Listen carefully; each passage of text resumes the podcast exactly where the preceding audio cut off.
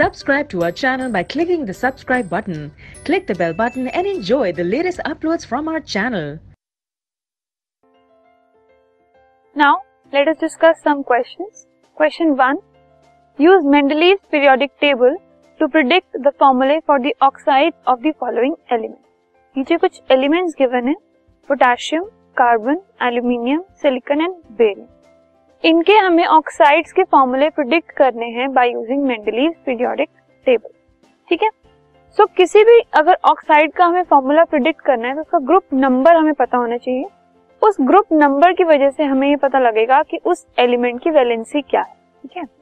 For example अगर हम potassium की बात कर रहे हैं तो वो ग्रुप वन में लाए करता है। तो उसकी वैलेंसी हो गई plus one so plus one valency को बैलेंस करने के लिए जो ऑक्साइड बनेगी, वो होगी के टू ओ फाइन ऐसे अगर हम ग्रुप टू की बात करें, जो कि बेरियम का है, उसकी वैलेंसी होगी टू तो उसकी ऑक्साइड ऑक्सीजन की भी जो है वैलेंसी टू होती है और बेरियम की भी वैलेंसी टू होती है तो वो बैलेंस होके बी ए ओ उसकी ऑक्साइड होगी। ठीक है? नाउ ग्रुप थ्री उसमें जो वैलेंसी होगी, वो होगी प्लस थ्री तो oxide will be A L two O three oxygen की वैलेंसी टू वो एल के साथ आ गई और एल की वैलेंसी थ्री वो ऑक्सीजन के साथ चली। ठीक है? Now talking about group four जो कि कार्बन और सिलिकन में है। अभी तक हम क्या देख रहे थे? ग्रुप वन में वन वैलेंसी थी के की। तो वो ऑक्सीजन के पास है। ऑक्सीजन की टू वैलेंसी के के पास है।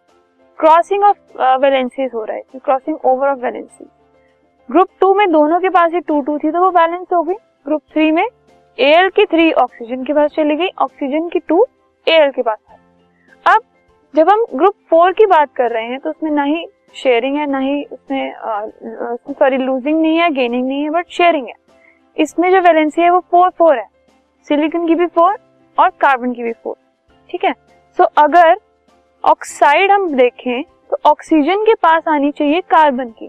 Fine that is carbon and oxygen carbon की है फोर और ऑक्सीजन की है टू जब हमने उनको क्रॉस ओवर किया तो वो हो गया C two O four balance करने के बाद हमारे पास आ गई ऑक्साइड सीओ टू ऐसे अगर हम सिलिकन की बात कर रहे हैं तो इसकी है फोर इसकी है two four plus two minus okay crossing over करने के बाद हमारे, बाद आया S I two O four बाद में इसको बैलेंस करने के बाद एस आई ओ टू ठीक है?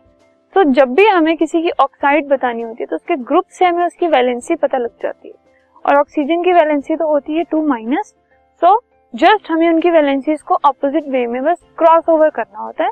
बस उसके बाद जैसे जैसे फॉर्मूला बनता जाएगा, अगर उसमें कुछ कॉमन आ रहा है तो उसको फर्दर रिड्यूस करके रिड्यूस्ड फॉर्म में लिखना है अदरवाइज़ उसको वैसी फॉर्म में लिखे रहने